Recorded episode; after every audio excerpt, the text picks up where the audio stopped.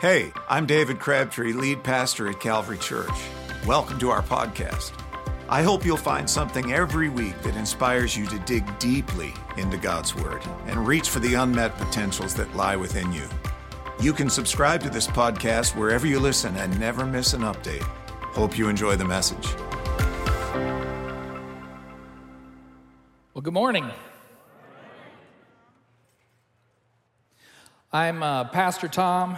Um, for those of you that may not know me, I'm filling in for Pastor David today. Pastor David caught a flight Friday afternoon to Florida where his sister Susan was hospitalized and her cancer has reoccurred. And so, could we take just a moment to pause? Just ask the Lord to be with them. Heavenly Father, we bring Susan before you today. And Lord, we lift her weakened body before you and we ask that your Holy Spirit would now transcend the distance between us. And Lord, that your Holy Spirit would bring healing where there is just brokenness, where this cancer, Lord, has invaded her body. We pray, Heavenly Father, that every cell, every growth, every cancerous portion of her would respond to the power of the Holy Spirit. We pray that specifically. I pray, Lord, even as pastor is with her, as he lays hands on her, Lord, I pray that they would sense the warmth and the anointing and the power of the Holy Spirit, and she would know that she has been touched. I ask this, Lord, raise her up from this bed of affliction as a testimony to those around her. We pray this in Christ's name. Amen. Well, needless to say, no one was more surprised than me to be standing here this morning. But I trust in the sovereignty of God. How about you? I trust that He orchestrates everything, He directs our steps, He goes before us. Nothing's caught him by surprise. He knew I would be standing here today. Amen. Amen. Tuesday morning in staff, right after the Tuesday morning prayer, Pastor shared some devotional thoughts that came out of that prayer time as to the direction that he would take this final message in the series. Because today he was supposed to finish it and he was going to preach a message centered on the Holy Spirit. Tuesday afternoon, before the board meeting, he said, Hey, let's go grab a, a coffee. So we bolted for Starbucks. And, and as we were driving, I told him that the devotional had really resonated with me because I've been thinking a lot about the Holy Spirit over the last month and um, so much so that, that I've enrolled with my son in the Berean class uh, that's, that's on the, the uh, four fundamental doctrines, Pentecostal distinctions uh, here at the church, just because I wanted to brush up. I mean, it's been like 35 years since I went through that course, and, and I thought, eh, it wouldn't hurt. And I told him, I said, you know, I, I know I'm not scheduled to preach anytime soon, but I think the next time I preach, I think I want to preach on the Holy Spirit. Little did either of us know that that opportunity would present itself today. Wow, talk about suddenly. oh my. Sometimes when God moves, it's a suddenly. So I stand before you uh, without a well crafted and polished sermon. Not that I don't have a couple. I, I went back, as any pastor does when they're suddenly called upon, right, Pastor Rick? You know, you, you look back and see what you've done. And, and I found a message that I preached in 2001. And if I was going to compare it to peanut butter, I would say this was peanut butter with peanuts in it. I mean, I had like 50 scripture references. I had everything. It was like, I don't know. I must have been trying to defend and explain who the Holy Spirit was back then. And then I had another message that I would say was more like creamy peanut butter. It was, I preached that probably about, I don't know, six, seven years ago, and it was smooth. I could see, man, I, I kind of grew up a little bit during that time, at least in my preaching. And the easiest thing in the world would, would and then there was a third one, but the, it was a devotional. But the easiest thing in the world to do would, would be to just stand here before you today and, and just preach something I'd already preached. And so, in the lengthy time I had to prepare, I wrestled and just felt the constraint of the Holy Spirit not to go back there. Not that there was anything wrong. I mean, we all could use more scripture in our lives maybe not 50 verses today. But that's okay because I think the Holy Spirit wants me to testify to Him and to allow Him to reveal Himself to all who will receive Him.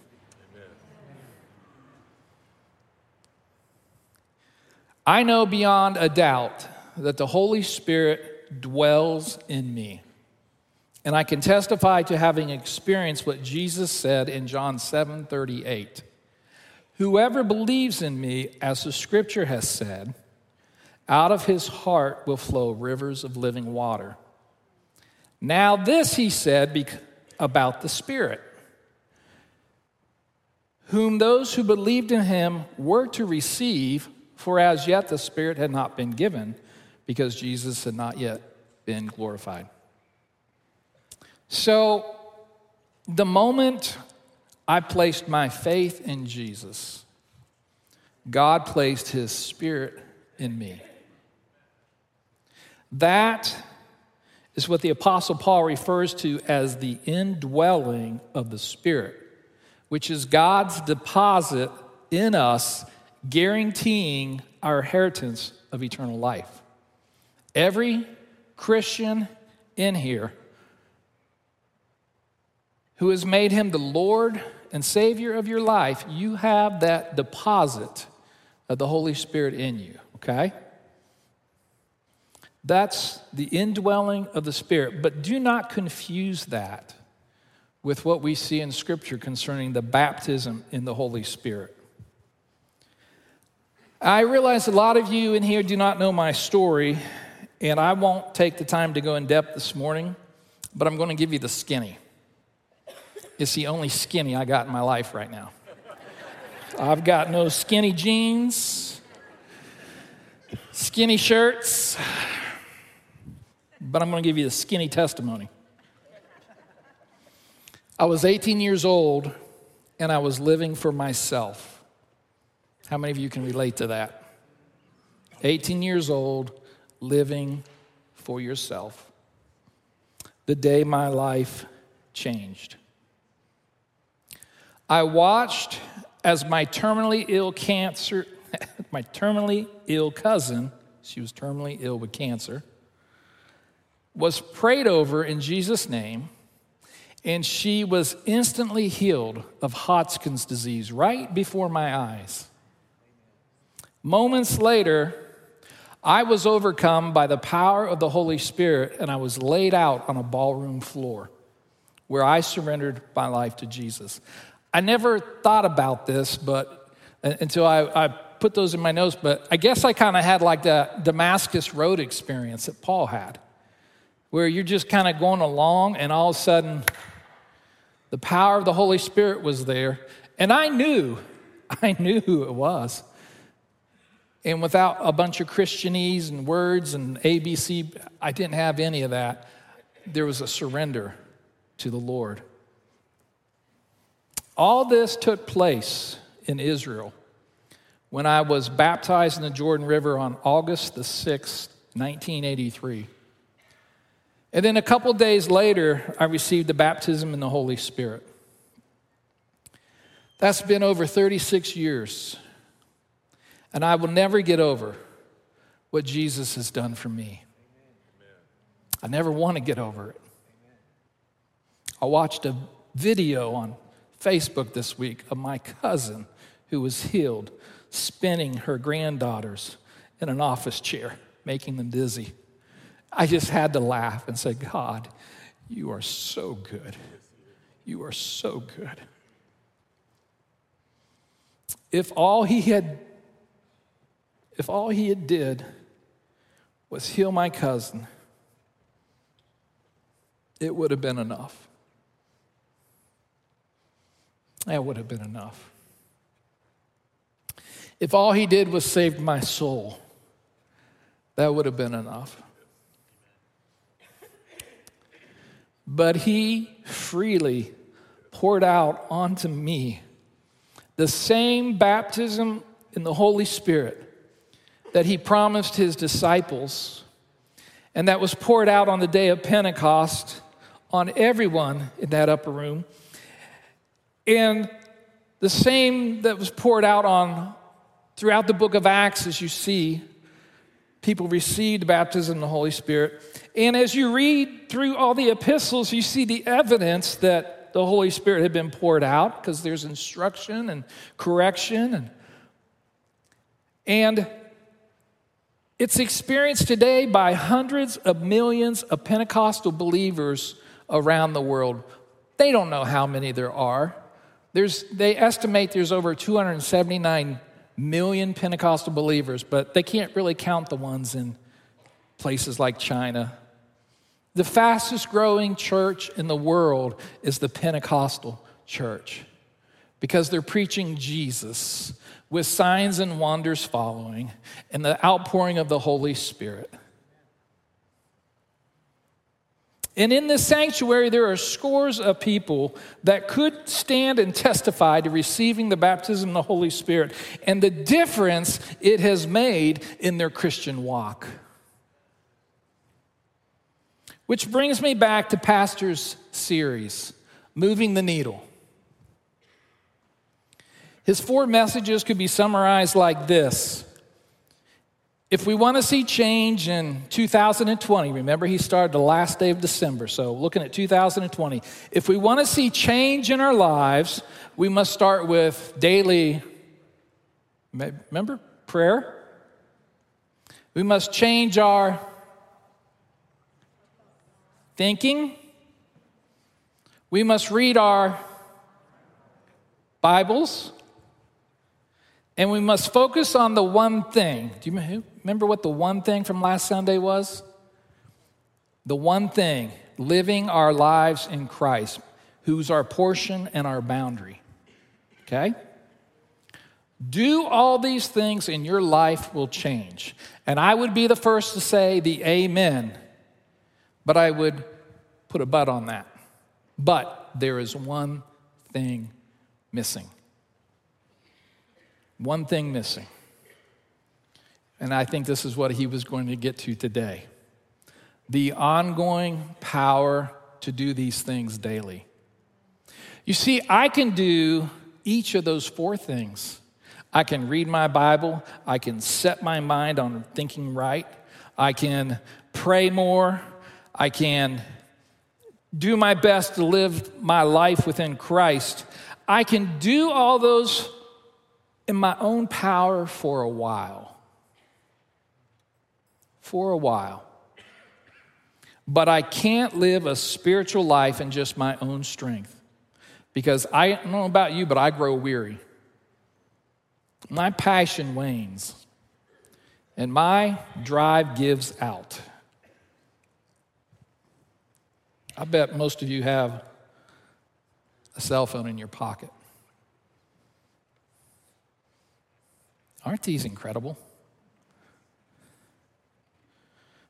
You know, every day, every day, I plug this in to a greater power than this little battery that's inside. Right? Anybody else do that? Some of you got your phones are so old you have to use it plugged in, right? I'm with you. I only have a 10.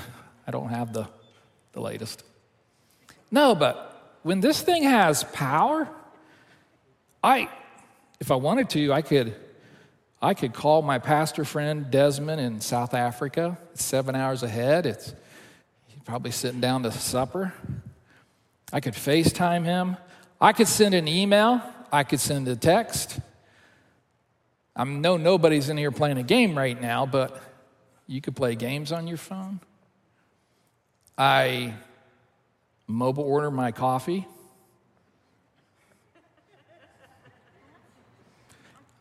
That's coming. That's coming here. New app, it's coming. Right, Pastor Phil? Where are you? It's coming. Don't tell Pastor I said this, but when he gets close to the end of his sermon, you could pull out your phone.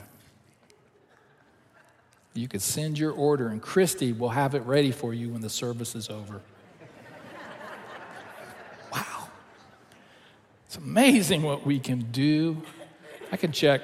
Get off Facebook right now, some of you guys, okay? But I could check social. There's so much we can do. But this is all but useless when the battery's dead. And can we be honest this morning?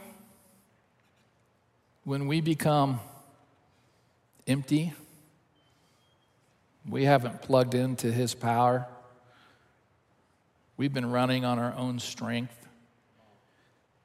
Just really, how effective are we in the kingdom of God? We're, we're kind of like this dead cell phone. Not real useful. See, friends, our Christian walk requires we connect to a greater power than ourselves every day. Every day. And God has made a provision for us by giving us His Holy Spirit. But do we avail ourselves and plug into His Spirit where we find power and strength for every good work? And I just want to kind of pause here because an audience this large, there is a wide range of understanding and experience, or in the cases with me, there was a lack thereof when it comes to talking about the Holy Spirit. I knew nothing about the Holy Spirit growing up in a church. The Holy Spirit to me was an emblem of a dove that was draped over the pulpit on Pentecost Sunday. That was the extent of my knowledge. So, to be sure that we're all on the same page, the Bible declares there is but one God, three persons. One God in three persons. There's the Father, the Son, and the Holy Spirit. Three in one, comprising the blessed Trinity that is really just almost too marvelous for us to understand and comprehend. People have little problem understanding our Heavenly Father or Jesus in terms of a person. Heavenly Father, okay, person. I, I, can, I can see him as that. Jesus, yeah, I can see Jesus as a person. But we tend to forget that the Holy Spirit is part of the person of God and not something or some divine power out there like wind or electricity. In Ephesians 4:30, we are warned not to grieve the Holy Spirit. Have you ever seen a thing grieve over anything?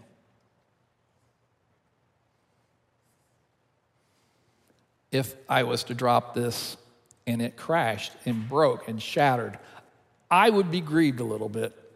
This would not. Three weeks ago, this morning, it was just like today. It was right at 30 degrees.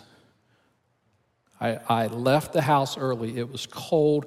It had rained the night before, and there were just enough little bit of glaze and ice all over the place. And I drove up on an accident less than two miles from the house. Fire trucks and everything, and down to one lane. And, and as we slowly pulled through there, I saw a body laying on the side of the road covered in a sheet. And sticking out from underneath that sheet, I saw a pair of black dress shoes and socks.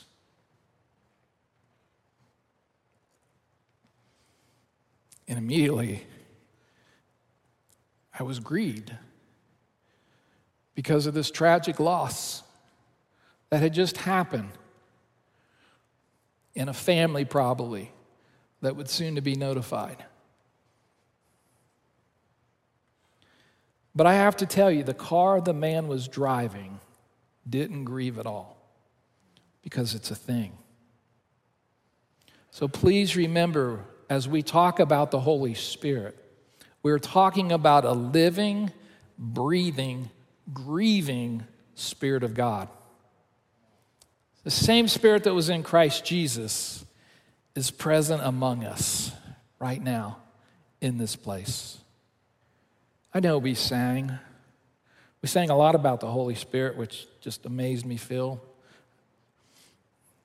But could we just take a moment and just, in your own way, could you just welcome His presence once again? Heavenly Father, we are so grateful that you have sent your Son to save us. And Jesus made a promise He'd not leave us alone, He'd not leave us or, like orphans. But when He ascended to you, He would send the Holy Spirit to us. And Holy Spirit, when we sing about the presence of God, we're really identifying you. And I thank you, Holy Spirit, that you are in this place. More importantly, you're in our lives. And Lord, you are welcome here. You are welcome here, Holy Spirit. I bless your name. I thank you. I thank you. You know, Jesus' commandment remains that we are to go into all the world and make disciples of all nations, right? Baptizing them and teaching them to obey all that he had commanded. That is the Great Commission, and that's the mandate of the church. It's why we have a missions team right now in Cuba. We commissioned them last Sunday, and it's why in three weeks we'll be commissioning another team to South Africa. We are attempting to fulfill the Great Commission. But Jesus knew he was commanding his disciples and the church to do the impossible in our own strength. So the Heavenly Father made provision through the gift of the Holy Spirit. And Jesus told his disciples to wait in Jerusalem until they had received the baptism in the Holy Spirit and then go forth. You know, it struck me this week as week, yesterday, as I was studying it was a very short week. You know what struck me about that, his disciples? Here, these disciples had been with Jesus for three and a half years. I mean, would you not just love to follow Jesus? Maybe even a week? Three and a half years. Nobody knew Jesus more intimate than his disciples. Nobody had witnessed more miracles of Jesus than his disciples. If anybody was prepped and ready to go, I mean, they saw the resurrected Lord. He walked with them for 40 days after his resurrection. If anybody was more ready to go out and share the gospel, it was his disciples. Why did Jesus say, I'm sending you, but wait? Wait. Wait until you receive the baptism in the Holy Spirit. And so they prayed for 10 days. It's another thing that jumped out. I prayed for 10 minutes and I got, I'm out of words. My brain is off on something else, or 10 days they tarried in an upper room. They waited. They prayed. And then suddenly, oh, you got to love the suddenlies in the Bible. That thing you're praying about, that thing you're struggling about, God can change things suddenly. That sickness you've been plagued with, that disease, it can all disappear in a sudden moment when the Holy Spirit shows up. And the Holy Spirit showed up, and everyone in that room was filled with the Spirit. And they took the gospel everywhere in the then known world and turned it upside down. Friends, we still need the provision and the promise of the Holy Spirit in our lives. We need to be baptized in the Holy Spirit to do the work that God has called us here in the triad and around the world. Jesus said, You will receive power when the Holy Spirit comes on you, and you'll be my witnesses in Jerusalem, in Judea, Samaria, and to the ends of the earth. Power. The power of God is twofold. When the Holy Spirit empowers us, one, it strengthens and brings a sense of completion and wholeness to the life of the believer. When we're born again, we are born of the Spirit and called to live a spiritual life while still living here in this world. And I'm telling you from experience, and I know you'll back me up on this, it takes spiritual power to live a spiritual life. Everyone in here who's tried to live a spiritual life in your own strength and power, just wave at me. I'll put up two hands. It was never meant to be that way. And it's difficult, isn't it? It's difficult. In fact, it's impossible. It's impossible to live a spiritual life without spiritual power. We live anemic Christian lives when Jesus said, I have come to give you life and life abundantly. That abundant life is found in the power of the Holy Spirit at work in us. Second, the power of the Holy Spirit in us bears witness to the world that we are Christians. The power bears witness to unbelievers that we are Christians. They may not understand it. 29 years ago, my first missions trip to Russia with, with the team here. And we'd done the week of ministry, and we were at a hotel and with uh, Russian teachers, most of them complete unbelievers, but our women on our team had put together a tea. And I was the lucky guy. I don't know what the other guys were doing, but I was the lucky guy to be there with all these women with the video camera. And somewhere during this hour or so of, of tea, one of the Russian teachers went to one of the Russian's interpreter, who in turn went to my wife. And the Russian teacher asked, Why does your husband smile all the time? I didn't realize I was smiling all the time. Is it because I'm a, just a good looking chap? No. I was there fulfilling the purpose God had, had created me for. I was there on assignment. I was filled with the joy of the Spirit. I was filled with the resurrection power at work in my life, and it showed up on my face. And that was so contrary to the drab, sad Russian faces particularly of the men. And an unbeliever, notice that. Doesn't Scripture say that people will ask what that hope is you have? That's kind of what she, what she was doing. What's different about him? It's the power of the Holy Spirit bearing witness in us. The Spirit brings life to the words that we speak.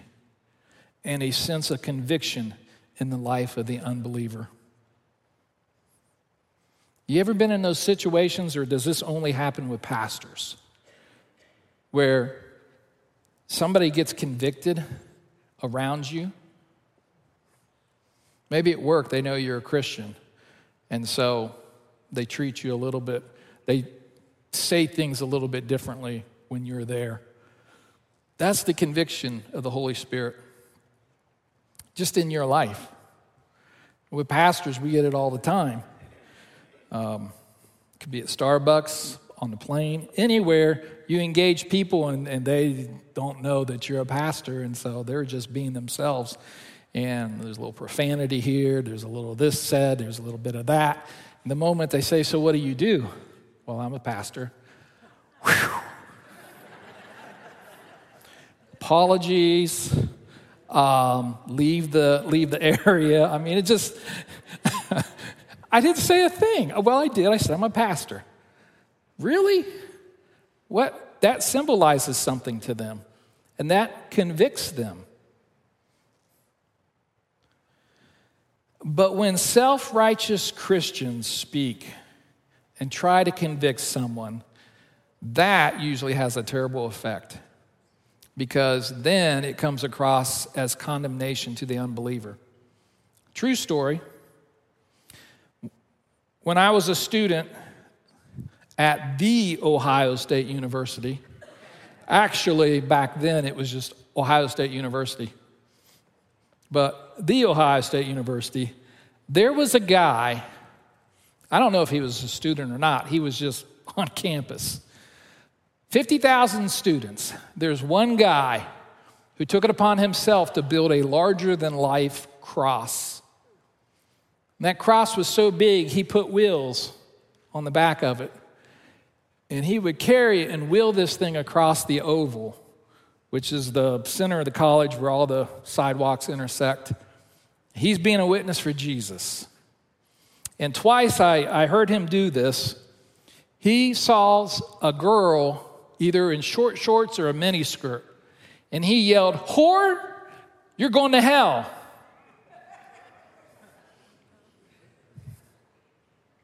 Don't be that guy.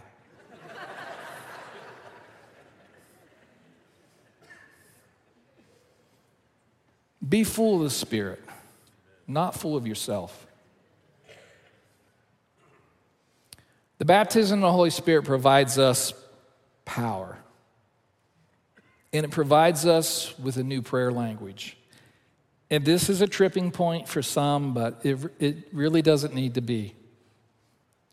You see, the baptism of the Holy Spirit isn't just about speaking in tongues or an unknown language. That's just a physical sign God chooses to use that you have received the Holy Spirit's baptism. Just as getting wet is the physical sign that you have been baptized in water. What's the sign these guys all got baptized in water? They were soaking wet. Soaking wet. You see, God is the baptizer, and He has the right to choose whatever outward manifestation He wants. I was raised Presbyterian, and we tend to be reserved. In praise and worship, this is about how far we raised our hands. Because if you raise them any further, you can't read the hymnal.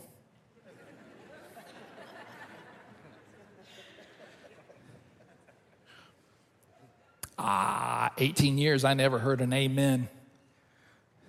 We any other? Betty, grow up. Can I say frozen chosen? Will I offend you? I hope not. Just the way we were. You know, I would have been fine with just a few sprinkles of water thrown to me to signify that I had accepted Christ as my Savior. I'd been just fine with that. Fact, that would have felt kind of appropriate, maybe. But that wasn't my choice, it was His. It was His. And truth be told, I didn't mind being fully submerged in water when I was baptized like these guys. Because that's what he wanted me to do to testify to my family and friends that he had washed my sins away, that I was a new creature in Christ. So when I read the scriptures and I realize that when we're baptized in the Holy Spirit, we will probably speak in languages or tongues that, that make no sense to us. I say, who cares? Because God is filling us with His presence and power to overflowing. And this is where I want to transition and I want to share my testimony. The whole reason why we were in Israel in the first place was my father signed us up for a tour, a Christian tour, so that my cousin Terry could see the Holy Land before she died. I, that was just his thinking. some reason, I don't know. I'll ask him when I get to heaven, Dad, all the things you could have done, why, why did you want, why was it so important to you that Terry took a tour of Israel when she was in stage four cancer against doctors' orders because they didn't know she would survive? Why was it so important to you that we go to Israel? But we did. My family and her family. And we signed up with a Christian tour group, and, our, and the leader happened to be a Pentecostal pastor. Never heard of such a thing. Well, as you can imagine, when my cousin was healed, it, it was like a spiritual earthquake hit our families. We all came to a salvation and a saving knowledge and just an acceptance of Jesus Christ as our Lord and Savior. I mean, that was, I never thought about it till now, but that's pretty cool. The whole family got saved. And I think most, if not all of us, were baptized in the Jordan River. And as this two week tour was coming to a close, and we ended up back in Jerusalem so we could fly out to the U.S. And we had a day or two there, and, and our whole group had gone out to dinner. The bus had taken us downtown and dropped us off. We went to dinner at some restaurant. And rather than have the bus come back down to get us, um, we were going to walk back to the hotel. And so we did. And as we were walking through the streets, there was this cathedral that was open to the public. And so, unplanned, unscheduled, we just wandered in. It's our last night. And while we were there, there were two other tour groups from different nationalities. We were the only English speaking tour group. And there was no service, there was no staff, no nobody, just open, lights on. And, and they were doing like we were doing, just kind of wandering and just looking at the magnificence of this cathedral. And I, I don't know, it's the first cathedral I'd ever been, but everybody was just kind of quiet. There's a real sense of respect in that. And so each group just kind of found a place in that sanctuary and just kind of sat down and just very reverently and looked around. And while we were doing that, one of the, I suppose, the leader from one of the groups went up to the front and said a few words. We didn't understand what he was saying. Don't know if it was German or it doesn't matter. But all three groups, we just sat there. As soon as he finished, up popped the leader from another group, went up, said a few words, went and sat down. Nobody moved. And so I suppose our Pentecostal pastor leader, not to be outdone, popped up, went to the front, and he began to share his testimony. And he was saved out in the Jesus movement back in the 1960s, and he had experienced a divine healing.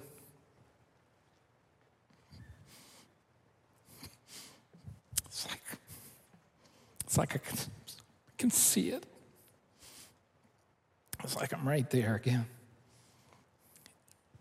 And Dan was his name. And Dan started talking about being filled, the baptism of the Holy Spirit. And when he said that, I started to feel something churning in my stomach, and it wasn't dinner. It was a spiritual hunger.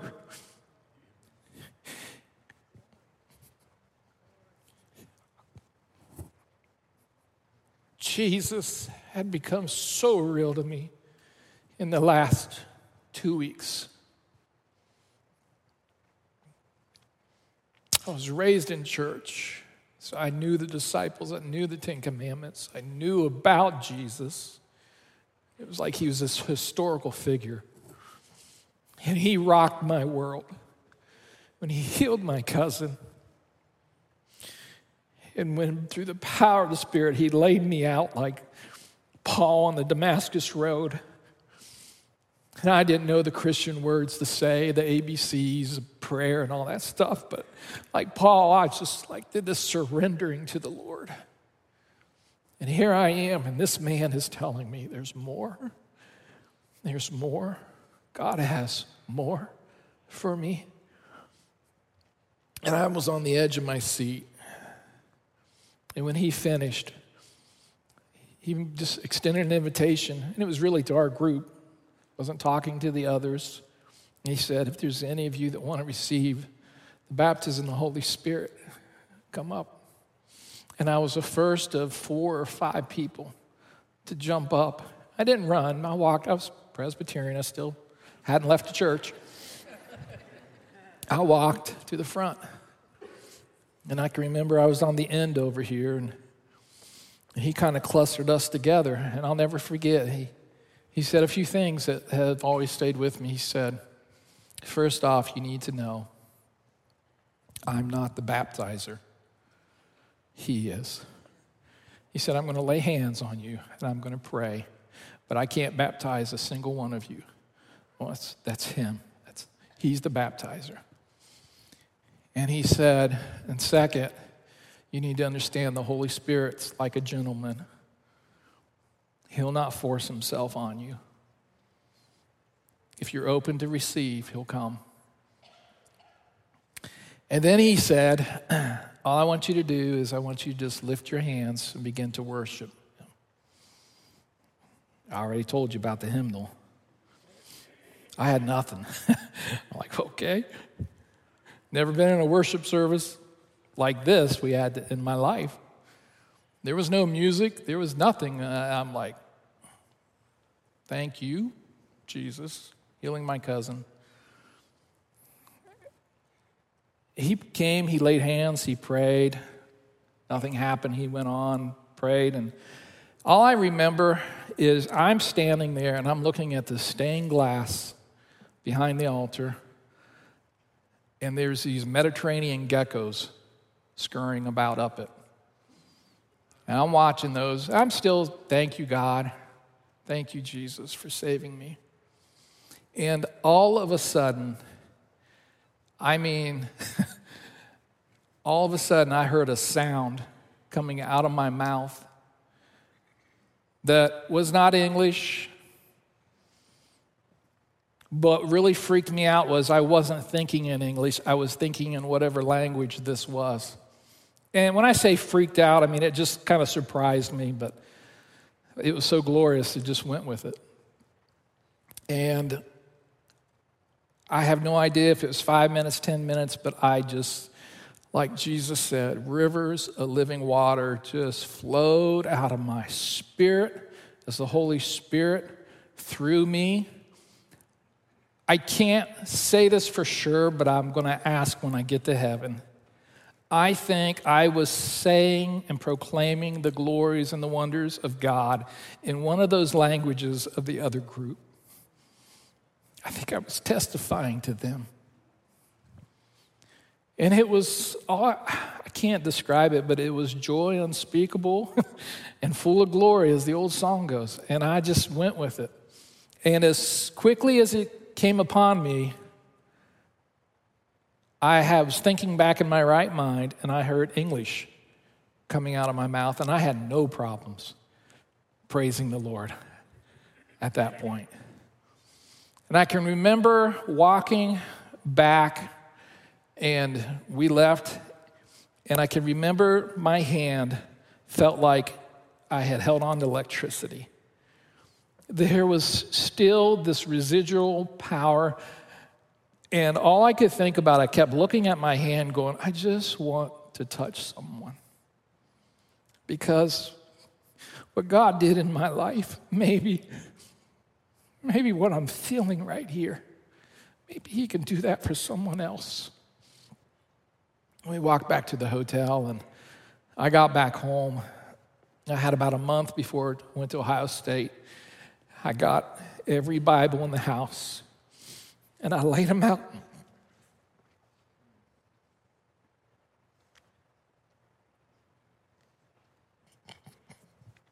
Thirty-six years ago, it's like yesterday. I laid them out Matthew, Mark, Luke, and John. And I went through in the Holy Spirit. I'm telling you, I had an experience like the Apostle Paul when he went aside. Went, it's like the Holy Spirit taught me, brought revelation of things I had read as a boy and did not understand.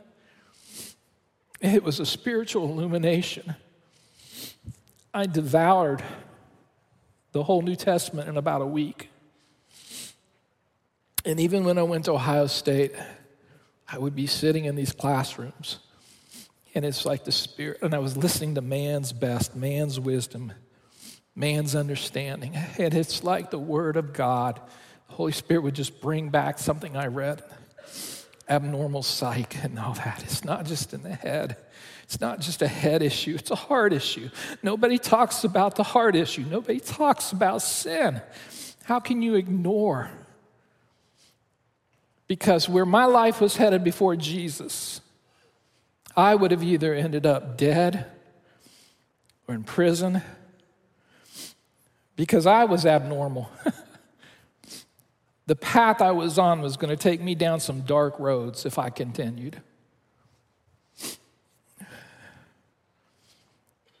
The Holy Spirit, He changed everything. Sherry, would you come up?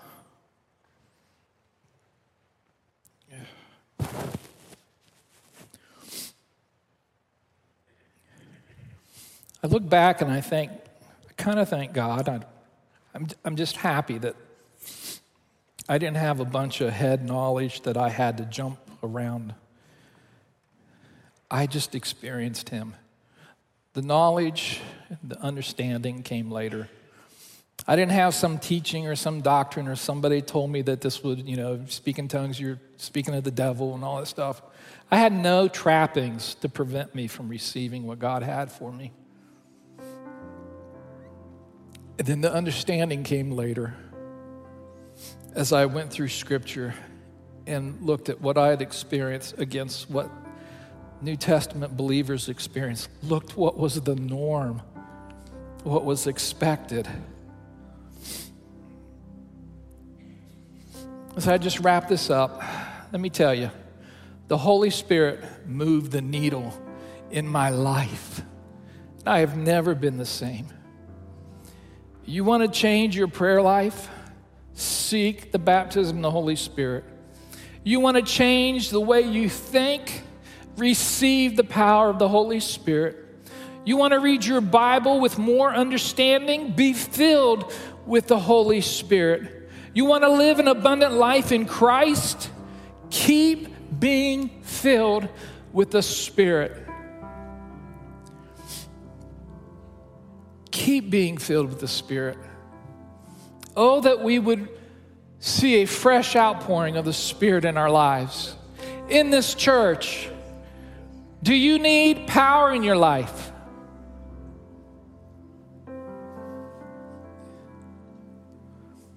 Can I be? Well, I've been so transparent. I'm going to be transparent. I've been through the times trying to live this spiritual life, and my battery's been low. It's impossible, isn't it? Anybody else in here say, you know what? I struggle. I struggle. It's because we don't have the power in our own strength. We need the Holy Spirit who comforts us, who convicts us, not just of sin, but convicts us of righteousness and truth, who helps outline the borders, boundaries of our lives, who, who just magnifies that portion that's Jesus. He glorifies the Son. He leads us, He guides us. The abundant life is found when we are filled with the Spirit. That's what I want. Next few moments. In fact, I'm going to just right now, I'm going to formally dismiss you because there'll be no formal dismissal. So if you're waiting for me to dismiss you, this is it. We're going to transition. The team's coming up. We're going to sing. We're just going to turn this place into an, a sanctuary and just ask Him to come. If you need physical touch in your body, and elders, would you come? Would you come up and help me as we pray for people? If you need a physical touch in your body, let us know. We're going to pray for that. If you have never received a baptism of the Holy Spirit and you'd like to receive, there's not a single one of us that can baptize you, only He can.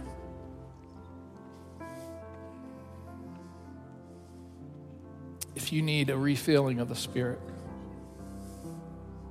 I almost brought a, a pitcher of orange juice with me, but you know how a pitcher left in the fridge untouched for about a week, how everything settles.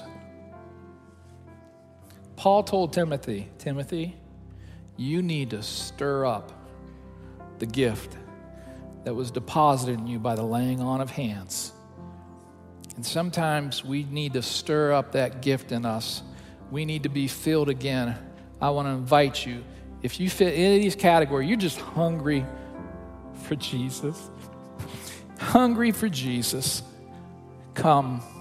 Phil, lead us.